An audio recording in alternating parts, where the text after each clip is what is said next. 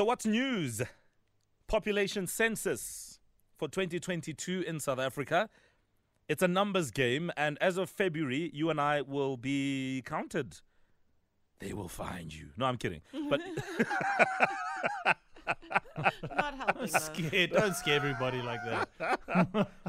So look, the project kicks off from the night of February the 2nd, and essentially we would love to know, I think all of us, how many people we are in the country. So what do we know so far, just as far as this is concerned? Well, we know that citizens can register online. In fact, apparently this is a first, and that those who refuse to be counted during the census can face a fine of up to 10,000 Rand or 6 months in prison. That, by the way, is according to the Stats SA head in Limpopo, which I'd love to know more about in this conversation we're going to have shortly.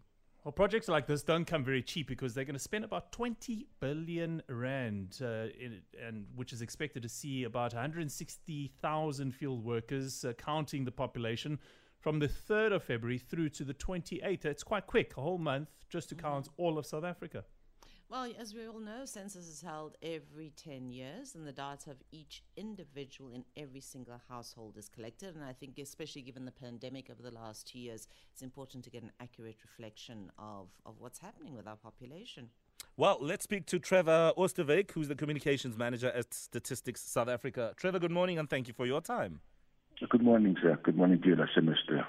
I just want to know, as an ordinary South African, how accurate is the census? And, is it a true reflection of how many people there really are in the country? How does it all work? Well, it's the truest reflection you're going to find in any other set of numbers. The censuses are not new things. They come every 10 years. We've done 4 since 1996. And so it's the best numbers we can have. It's very important numbers, though, particularly to know, as you've already said, how many people are, how many men, women, how many children, and what age category, so that we can do planning for the society. So we know how many schools we must build, hospitals we must build. How do we know all of those things? And it's not ironic that every country in the world does it, because it's the basis on which any democracy is built. Mm-hmm. Go for it, Mel. Trevor, it's Mel here. Also interestingly, the census goes online for the first time this year. How exactly does that work? Because obviously you have the field workers who go to people's homes, but if I want to register, can I register online? Can I tell you who's in my family or in my household online?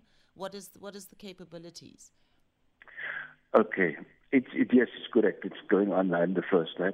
There's first the process of registration so that we know who you are, where you are, and you can make a choice of 3.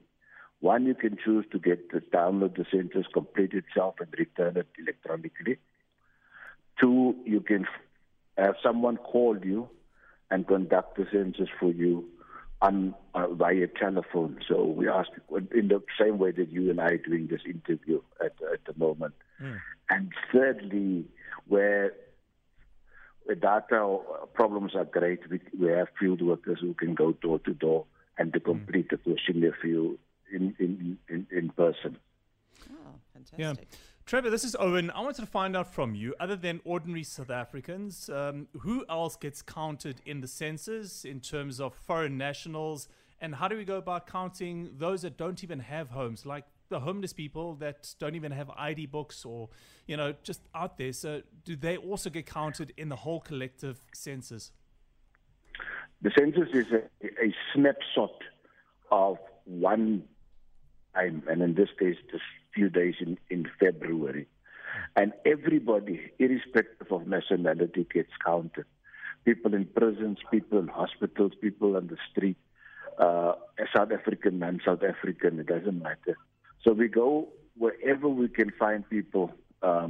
We actually go on the streets during the night, and we interview, say, people sleeping on the streets. Mm. We go to institutions and we count the prisons, hospitals, old age homes.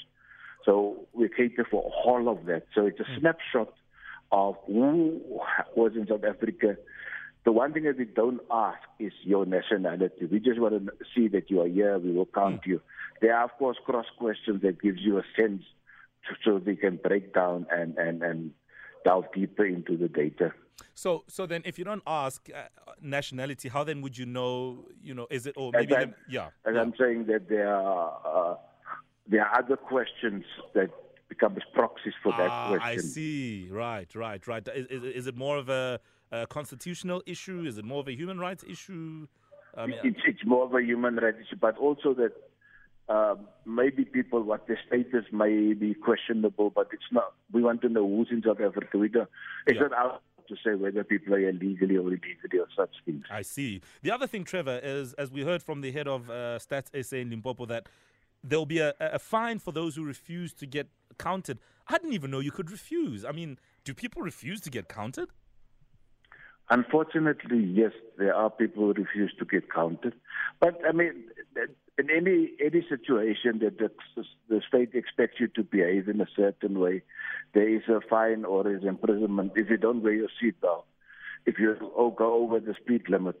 But I guess what I wanted to say on that matter is, far more importantly, is that we work with various groups and we work with people. We rather have an approach to say, this thing is important. This thing must be done. Every citizen in the world does this thing. So please let us work together and we make this thing a success. Because it's not for ourselves. It's not for the state. It's for everybody. And so I use the word democratic responsibility, I guess. Mm-hmm. And that's why you're surprised, because in every, you must enroll your child at school. You don't have a choice. Your child must go to school. Exactly. And that's simple. Let me just correct one thing in that article which you quoted from Mr. Makwevu. Mr. Makwevu did not say the census cost 20 million. It is 3 million. It's a mistake by the writer, the IOL writer. And we've already spoken to them, and we're going to correct that in the news. So it's 3 billion, not 20 billion. All right. Thanks for your time, Trevor. Good luck. My pleasure. And yes, we're eagerly awaiting. I've never been counted before, Trevor. At least let me rephrase that. I've never had anybody knocking on my door, so I don't know if I should worry that I've never been counted in the past. No. Nobody has ever knocked on my door, Trevor. I'm not sure. I don't understand why. It may be that you were too young in the last. I don't know. Maybe I was in the bathroom or something. But I certainly hope that we're going to count you. Yeah, please. I'm raising my hand. Want to do good publicity for us. Let's inform the nation. Exactly. I want to be counted, Trevor. All right. There we go. Just that on the census. Trevor Oosterwyk speaks to us on behalf of Stats South Africa. Listen, have you ever been counted before in the past? Do you remember people coming to your home or calling, asking you questions? Every single census that has ever happened. I've never been counted. Nobody's ever knocked on my door. Send us your voice notes, 071-585-6157.